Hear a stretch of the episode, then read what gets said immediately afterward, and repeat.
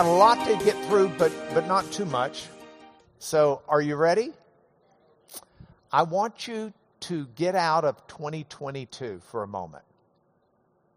I want you to think through history. I want you to start going back in your brain, okay? Go back in your brain and think through all of the history that you can. That's, that's our history. So, let's do it this way. See if this works.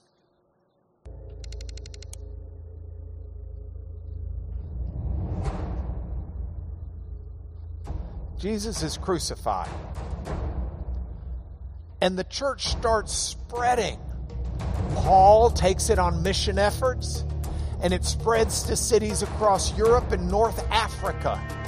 And we're into the 400s at this point, and the Roman Empire has become Christian.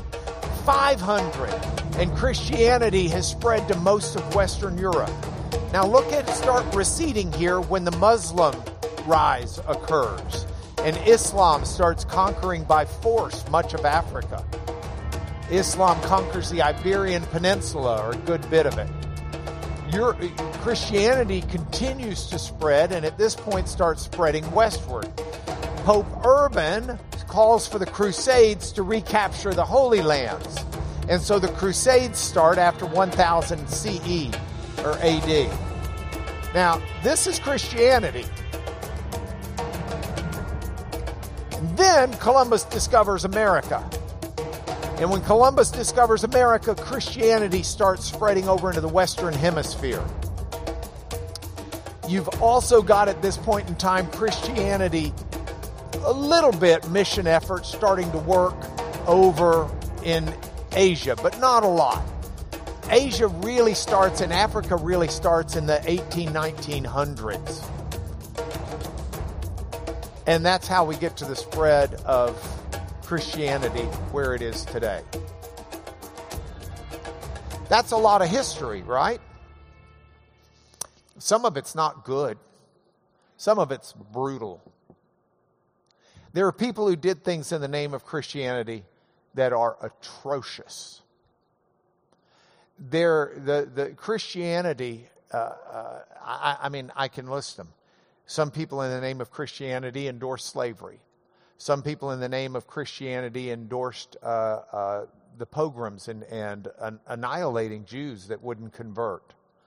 Some people, in the name of Christianity, uh, went to wars to try to kill people that were not Christians. Some people, in the name of Christianity, killed other Christians because they weren't the right kind of Christians, and they thought it appropriate just to put them to death because Christianity was viewed as a political force. And so you were, in essence, a traitor or a terrorist or uh, a revolutionary if you weren't of the right church. These aspects of our history go back even further, though because it goes back to a time where in, in Roman times the church was actually persecuted. Now, you want the church to be persecuted, that's when you find out who the true believers are. I mean, it's easy to be a believer. I, I don't want to throw you under the bus here. I'm with you. It's easy to be a believer when we can come to a church where we don't get in trouble for coming, where the worst thing we have to worry about driving here is getting here on time or speeding or getting here in time for the coffee and the donuts. I mean, it, it, it is a luxury for us to come to church and to be Christians. I come to church, I get to see my friends I don't see very often. I get to come to church, I get to talk about Jesus without fear that someone's going to throw a grenade at me or lock me up. We've got it pretty good. And while we've got it pretty good here right now, we're all acutely aware of what's going on over in the Ukraine. Ukraine right now is suffering. Ukraine is suffering, and it's not simply the Christians in Ukraine that are suffering, but all of Ukraine is suffering right now. And Ukraine suffers, but they're not the only place in the world. But it's really interesting to try to be plugged in with some of the Christians in Ukraine. So I went and I just looked for Christian worship in Ukraine. And, and before all of this happened, and I watched some on YouTube, some of the church services in the Ukraine before any of this happened. But now, since this has happened, there's a wonderful video I want to show you of some Christians in Ukraine who are gathered together in the shelter of a subway station singing hymns. Here it is.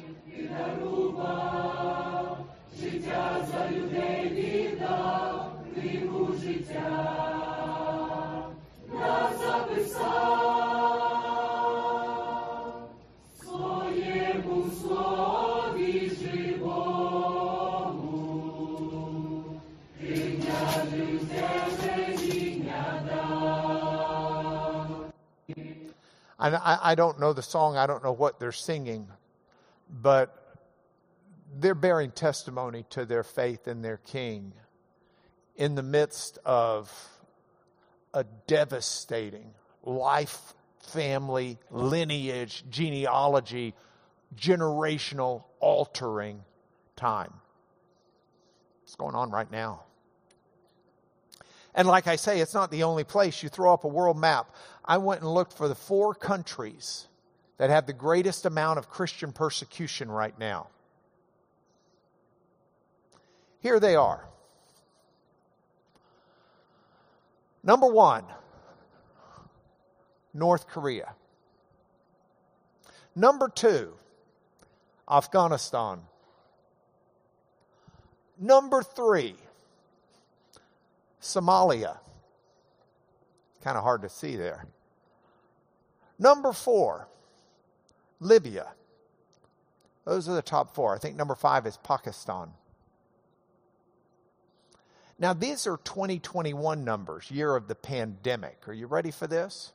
In 2021, over 340 million Christians were living in areas that are high levels of persecution and discrimination. Over 340 million. 4,761 Christians were killed for their faith last year.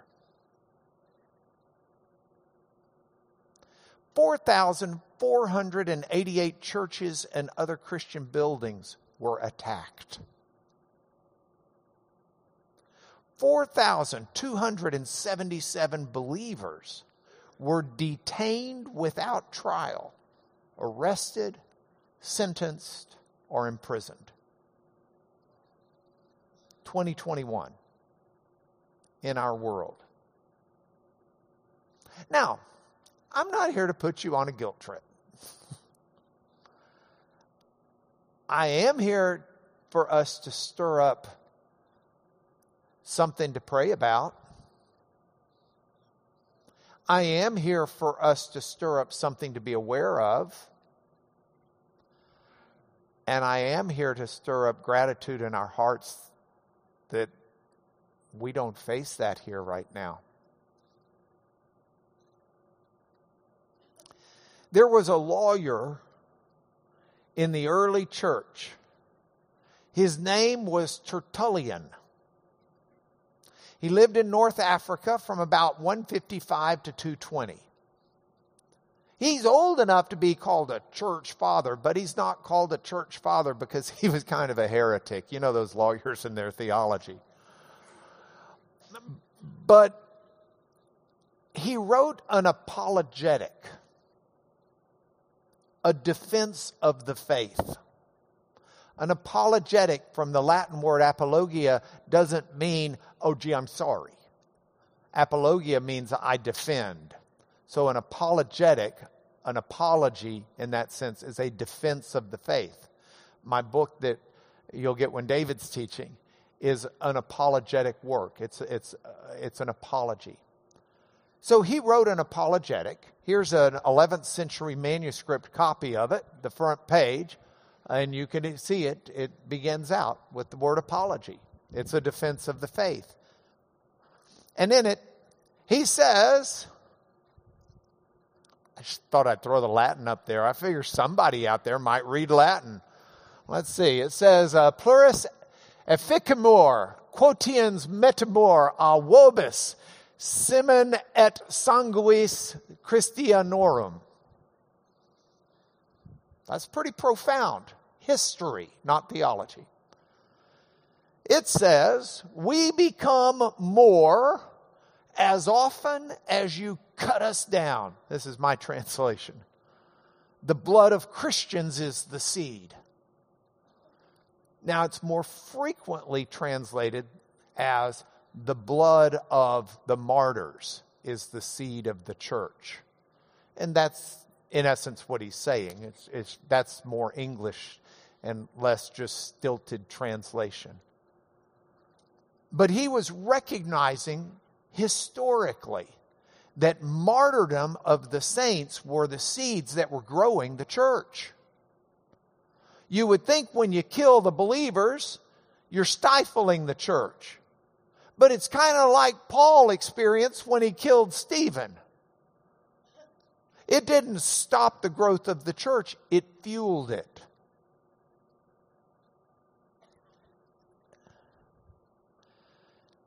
An example is the man named Polycarp. Polycarp, born 69 AD, died 156. He was the bishop of Smyrna. Think Turkey, about an hour and a half south and on the coast of Istanbul, modern Izmir, Turkey. Now, Polycarp was an interesting fella.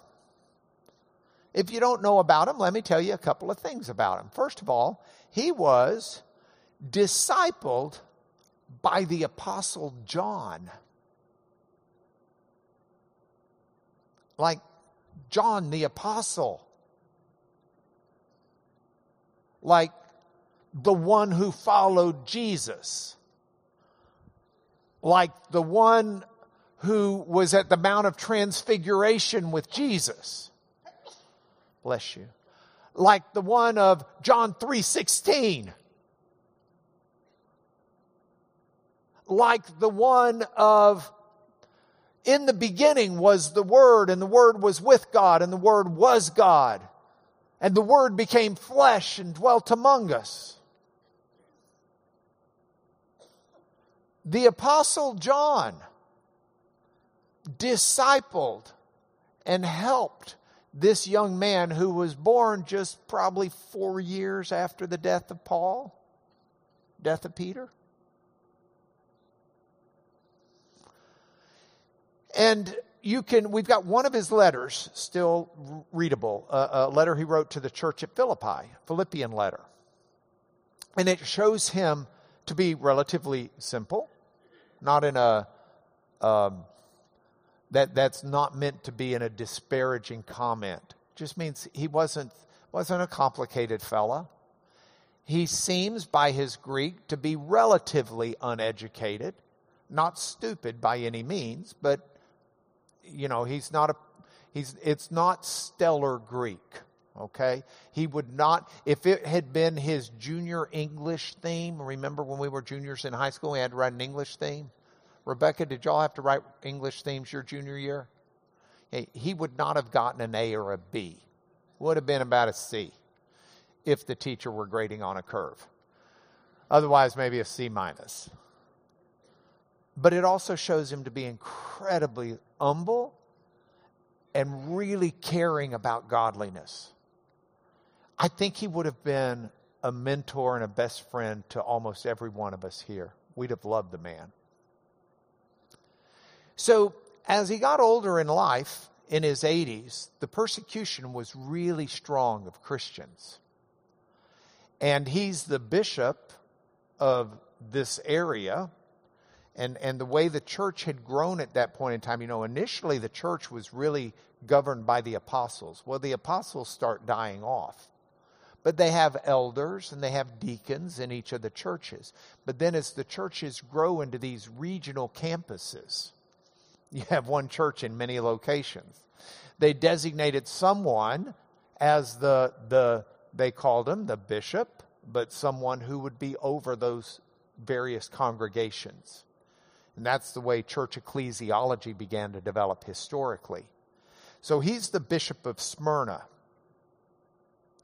And uh, those churches, he's in his 80s, and the word gets out that there's a hit on him. The government wants him arrested because the government figures if they can get him to recant his faith, it will do wonders to stifle the church. Well, the church says, you know, here he is. He's like 85 years old. Church says, you know, you need to go into hiding. He's a treasure. He, did I tell you he was discipled by the Apostle John? he was a treasure. So they're moving him house to house out in the country. Soldiers come, and soldiers find two young men who are members of the church. And they start torturing them to get them to blab on where the church is keeping Polycarp. And so the soldiers torturing these kids, one of the young men says, Okay, I, will tell you. Just stop torturing me. And that young man goes with the soldiers. And they go to the house. Now, word gets to Polycarp ahead of time, they're coming. And so got to move. Polycarp says, nah, it's not worth it. The soldiers come, and Polycarp's upstairs, and they say, We're going to arrest you. We're taking you in. Well, first of all, the soldiers are kind of stunned because he's an 85 year old man. Now, I know some of you folks that are going to be hitting 85 one day are thinking that you're going to be in the prime of life. And you may be up here. But the body starts falling apart at about age 40, it's been my experience. The warranty is out. And anytime you need spare parts, it's expensive. So the soldiers are like, why'd they send us soldiers? Why'd they send a team of us? This is an 85 year old man. He ain't going to fight us. Polycarp says, Hey guys, I know you're here. I know you're here for me. I'd love about one more hour to pray. Have a seat. We'll get you some food. We'll get you fed. Are you okay if I pray for another hour? Soldiers are like, yeah, it'd be fine. And the, the ecclesiastical history of this records that that's mostly all that Polycarp did each day at this point in his life, Anyway, anyways, just pray for everybody he could. It was a full time job. He knew a lot of people. So the soldiers come, they sit and they eat. Polycarp prays for an hour. They say, okay, about an hour's up. We got to go. And they take him to the proconsul. The proconsul, with all of the people in attendance, says to him, Swear a reproach to Christ, and I'll set you free. Polycarp responds, 86 years have I, whoops, wrong. He only said have once. 46, 86 years have I served him, and he has done me no wrong. How can I blaspheme my King and my Savior? So they order him to be uh, nailed to a stake and to be burned in front of everybody. His reply was, You don't need to nail me. I'm not going anywhere. The God who takes care of me is taking me to glory. They light the fire. They don't think he's burning fast enough. So they chunk a spear at him. and he goes to glory. And so many people were watching. And the people then were no different than the people today. Desperate for something real to live for, desperate for something to give life meaning, wondering if there's something like that in the world. And there is. Which brings us to our last passage of Mark. Mark 8:34 through 9:1. Jesus calls the crowd to him with his disciples. And he said to him, If anyone would come after me, let him deny himself, take up his cross, and follow me. Now, I want you to pause for a moment. I want you to look at something here. And calling the crowd to him with his disciples. In the Greek, it's got and calling, tone, oklon is the crowd, soon with the students of his. So he's calling the crowd and he's calling them with the students of his and says, If anyone would come after me, let him deny himself and take up his cross and follow me. Now, Mark could have just written, and Jesus spoke to them and said. But Mark has them with this verb, calling to him, kaleo is the verb, pros get too close, I can't read it. Kalesamenos, but but oh, he's calling to him. And Mark makes it a point of saying the crowd with his disciples, with his students, who are the church leaders ultimately by the time Mark's writing this. But Mark wants us to know that the message that Christ here has here is for everyone, not just church leaders. It's for the crowd. Jesus is declaring something to everybody. This is a fundamental truth. And the fundamental truths of the Christian faith include the fact that true Christianity makes no difference between the haves and the have nots. It makes no difference between the culture. It makes no difference between the country of national origin. It makes no difference between the background. It makes no difference whether you came to Jesus as a prostitute working a brothel in Las Vegas or you came to Jesus as a really good star English teacher. It makes no difference whether you're male or female. True Christianity is a calling that breaks down all of the barriers of this world that divide us. It's why Paul said it this way In Christ, there's neither Jew nor Greek, neither slave nor free, neither male nor female. Everyone is one in Christ Jesus. And so Jesus calls the crowd to him with his disciples and makes this statement. And he says to him, If anyone would come after me, let him deny himself. Now, this word deny, it's an interesting word. Aparneomai is the verb. And this verb means to refuse to recognize or to act in a selfless manner. It's a range of meaning, but in the range of meaning, those are the, the seminal ideas.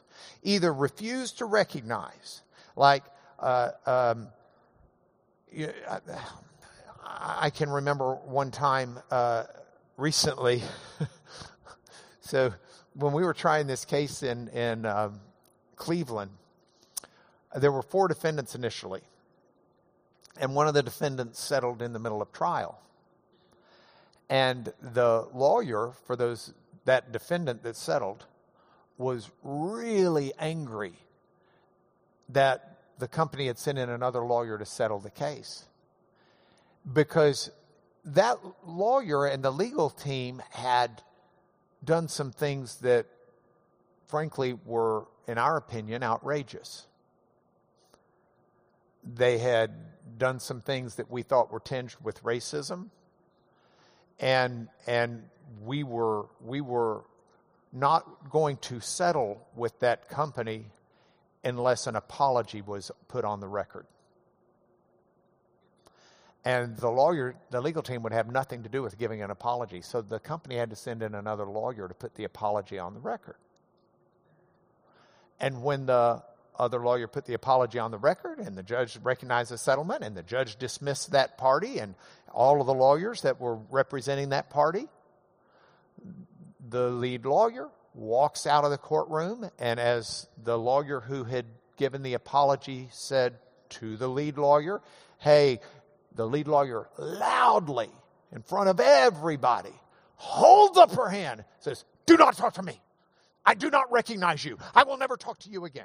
And storms out. Do you know what she did? She uh, aparneomide him. She refused to recognize. I'm I'm not going to recognize. I'm not going to do it. In the same way, that verb can also mean to act in a selfless manner. That's where you refuse to recognize yourself, especially if the verb's put into a form where it's a reflective verb. So it's, I'm, I'm going to refuse, and that's what Jesus is saying. If anyone's going to come after me, let him refuse to recognize himself. Take up his cross and follow me. Mark 14, 30 and 31 gives you another usage of this that shows you a good example. Mark 14, 30 and 31. Let's see. Here's the same verb. Jesus says to Peter, Truly I tell you this very night before the rooster crows twice, you will deny me three times. Peter says, Oh, if I die, must, I'll die with you. I won't deny you. It's the same verb. I won't refuse to recognize you. I won't say, I don't know that fella. Now, we can't just read past what Jesus is saying here without seeing that this is a huge shift. This is night and day. But the shift is this is where Jesus is saying, I'm not going to live for myself. I'm going to live for God. I'm not going to live recognizing me. I'm not going to live where I'm the center. I'm not going to assert my rights. One of Rebecca's sisters called me one time. And this is a sister who has a tendency sometimes to act and then think. She's growing up out of it. But she was driving and she'd gotten pulled over by a police officer and she wasn't happy with the fact she'd been pulled over and she thought the police officer was wrong and she was crying to me on the phone. What can I do? He's telling me I've got to quit yelling at him. And I said, honey, he has, and she says, and I hear her say, I am talking to my dad. I'll get to you in a minute. And I said, honey, he has the ability to put handcuffs you on, take you to jail. You need to be nice. Well, it's not my fault. I can't believe you're giving me a ticket for this. It's not my fault. I said, honey, stop now. okay? The natural tendency of all of us is to think in terms of us. It's part of our fallen nature. But Jesus says that what we're supposed to do is deny ourselves, take up our cross, and follow Him. This verb, follow Him, akalutheo, uh, apolutheo, this verb, follow Him, means literally just to walk behind Him in the same direction. It's like someone's leaving tracks in the snow and you don't want to sink in the snow, so you're putting your foot where they are. Jesus isn't calling us to do anything he didn't do. He says, if you want to come after him, get in his footsteps. But his footsteps are carrying a cross and dying. His footsteps are doing for others rather than himself. He could have been king of this world. He could have lived until this world ended in that body. He could have been ageless. He had an ability to heal disease. Um, how you doing today? Well, I think I've got a twinge of cancer. It's gone. Feel like I'm aging. It's gone. He could have, he could have had it all. He could have made every knee bow before him like the Dark Lord does in all of the Tolkien books, you know. But he says, I want, if anybody wants to come after me, then they need to get in my tracks and they need to follow me. Now, why would anybody do that? Why would anyone want to give up a life of pleasing me? Oh, I don't want to be overindulgent. Just please me 70% of the time, 30% of the time I'm into service. Why would someone want to give that up for this following, selfless, dying stuff? Jesus says it this way Whoever would save his life will lose it, but whoever loses his life for my sake and the gospel's will save it. And this word save that we talked about the other day, sozo is the verb. This word sozo has got the idea of saving, but it's the same word that Mark used for healing. This means to save from death to save from disease, but it, it carries from that a meaning or a connotation of thriving and prospering and getting on well. Jesus says, if you want to save your body from death, from, from the ravages of disease that, that end in, in a death without salvation, if you want to thrive, if you want to prosper, if you want to get on well, all of that's wrapped up into this. Then you need to lose your life. I, this this verb sozo, I don't have time, but but uh, you can grab this off the internet if you want, or or make notes. But Matthew 5, 23, 28, uh, Matthew, I don't know how four is in there, six fifty six. Look at some of uh, Mark; those are all Mark passages. Look at some of the ways he uses this verb. And so he says, whoever's going to save his life will lose it, but whoever loses his life for my sake in the Gospels will save it. Again, sozo, both places. You will thrive. You will prosper. You will be saved from death in Christ. Now, I got to pause for a moment and talk about last week. I don't know if you were here or not. I got to interview William Lane Craig, great man of faith, a great man who's done so many things for the Lord, and I'm very appreciative. There are a number of things he has views on that are different than mine.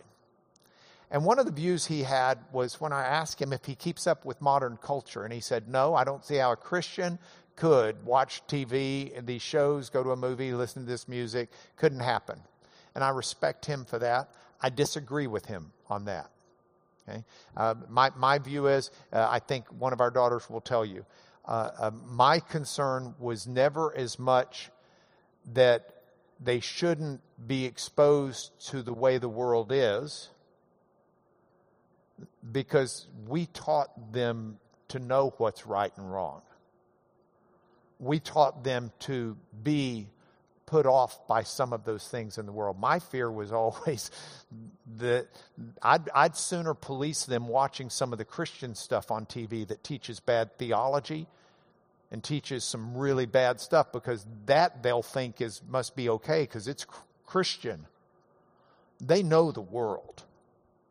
And I don't see how you can integrate and relate to the world and how you can find truth in the world that you can open up to reveal the truth of God with people if you're not understanding where they are.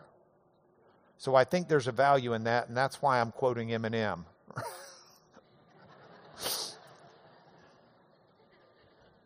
You better lose yourself in the music the moment you own it. You better never let it go. No, you only get one shot. Do not miss your chance.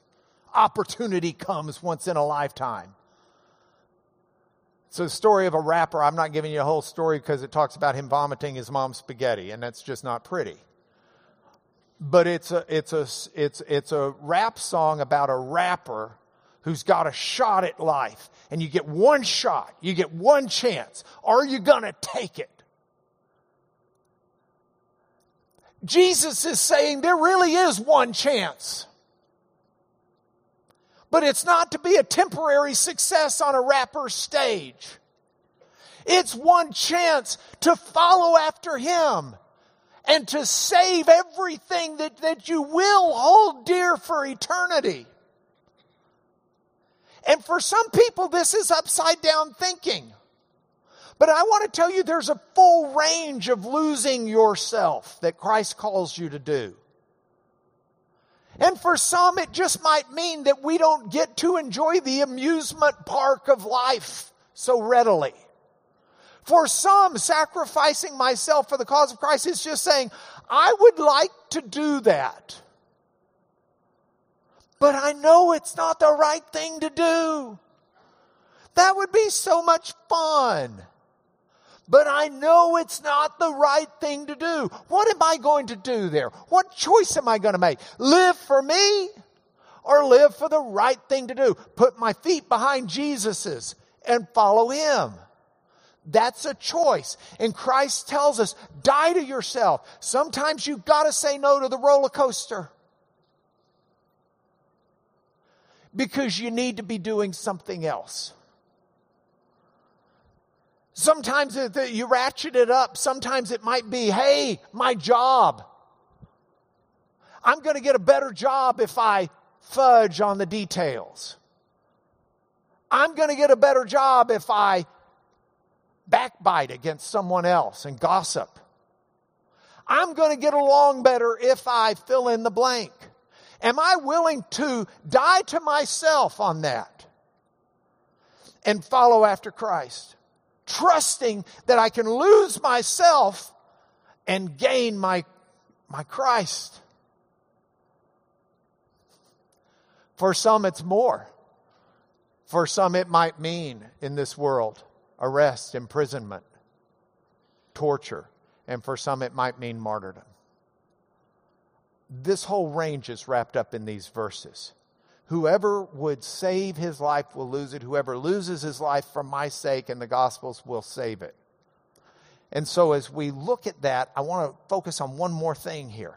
Look at where Jesus says, Whoever loses his life for my sake and the gospel's. So, because of me and the gospel the way Jesus has intertwined himself and the gospel here is really consistent with the way Paul does it.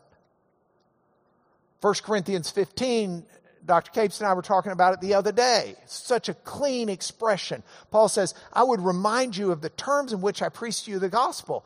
Christ died for our sins, buried, resurrected on the third day in accordance with the scriptures. That's the good news. The good news, the gospel cannot be unwound from Jesus. It is Jesus. And Jesus saw it that way. And Jesus put it that way himself for my sake and the gospel's. Then he says, For what does it profit a man to gain the whole world and forfeit his soul? What can a man give in return for his soul? Jesus is using commercial terms here of profit and loss. We, we're getting the good end of this deal. God's not asking us to get the bad end. He's telling us this for our own good. I'll never forget, Mom, third grade. You punished me for something I did not do. You did. And I did not do it, and I told you I did not do it, and you said that you thought that I did, and it needed to be punished, and I was sent to my room. And I got to my room, and do you know what I realized? It wasn't third grade, it was fourth grade. Do you know what I realized? in my room in fourth grade, I thought, you know, there's nobody in this world who loves me more than my mom.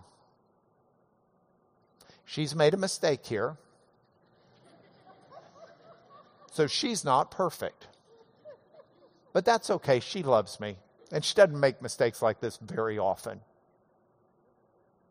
So you get on with life.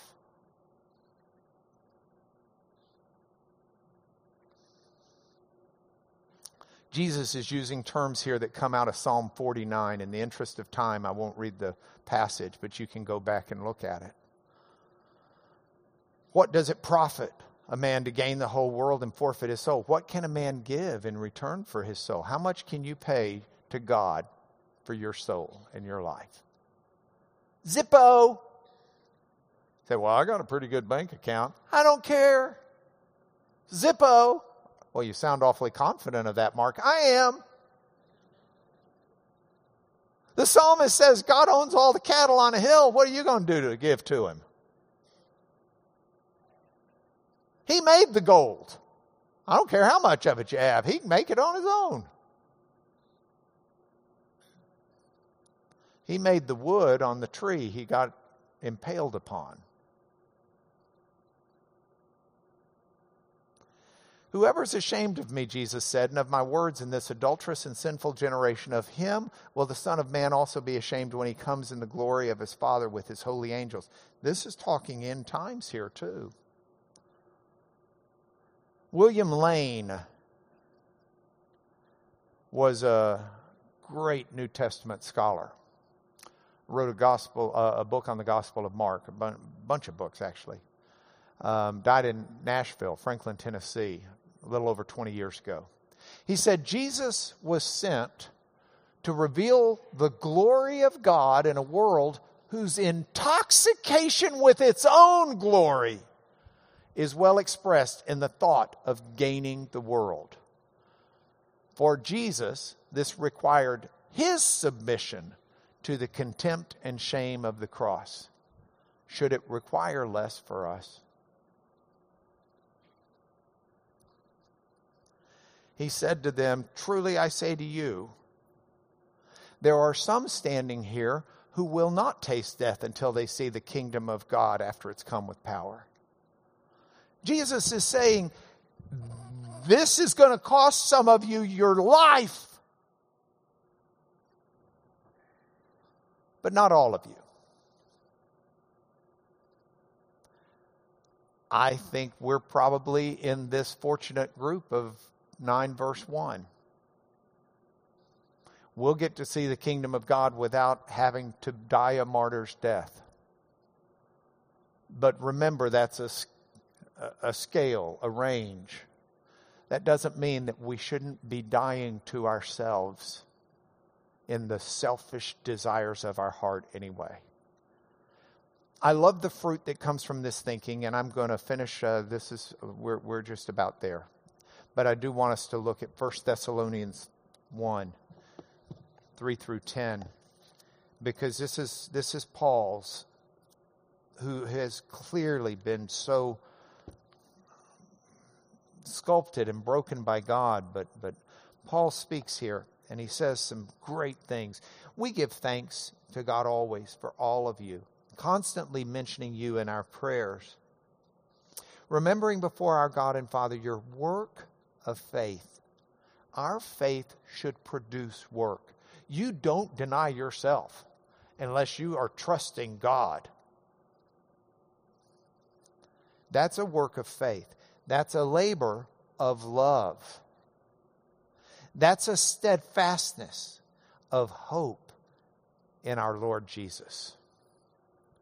Paul says, For we know, brothers, loved by God, that He's chosen you and He has chosen you.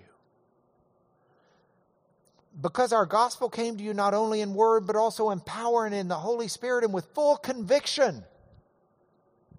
If you believe that Jesus is the Son of God, you do so by the power of the Holy Spirit. If you are trusting your life to Christ, the Holy Spirit is at work in you. If you are convicted of sin, it's the Holy Spirit that's convicting you. If you're convicted of righteousness and of judgment, that's the Holy Spirit working in you.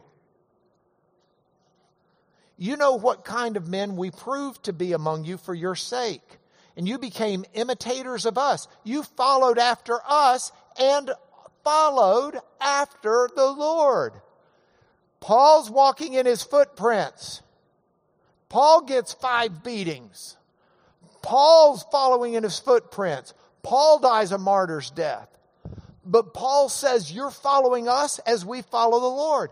You received the word in much affliction, yet with the joy of the Holy Spirit. Polycarp wasn't crying, oh, I got arrested, they're going to kill me. He's like, I'm going to see my Lord. 86 years, he's never wronged me. Why would I wrong him now? You became an example to all the believers. Your faith in God has gone forth everywhere. People see it when you give up for the Lord. People see it. Everybody reports concerning the kind of reception we had among you, how you turned to God from idols to serve the true and living God, to wait for his Son from heaven, who he raised from the dead, Jesus, who delivers us from the wrath to come. That's Paul putting into a letter what Jesus has said in the passage we looked at. And so 2021, 2022 may be worse, but here are our snapshots. Number one, I want to walk in those footsteps of Jesus right behind him. I want to stay as close to him as I can. I want to see where he goes, and I want it to change the direction of my life. And I hope you'll join me in that.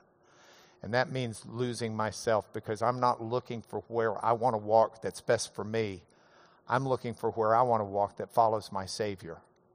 And in that way, I need to do it deliberately, intentionally. I need to do it in focus. Otherwise, this world starts jumping in and crowding in and crowding out that desire to follow Jesus.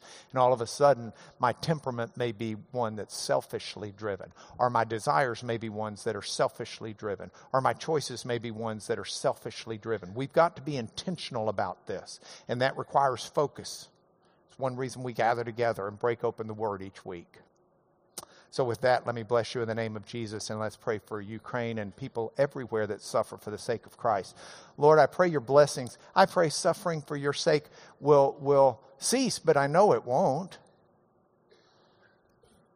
So instead, it is my prayer that you will rule as king, that you will give hope to the hopeless, that you will give faith to those in struggle that you will give strength to the weary, that you will help us focus and be deliberate people looking to find your footprints to step in and to show this world we're not living for ourselves. We're living for something that's higher and greater and eternal. We're living for the King of Kings, the Lord of Lords who loves us unconditionally. To him be and to you be all glory, power, and honor forever and ever. Amen.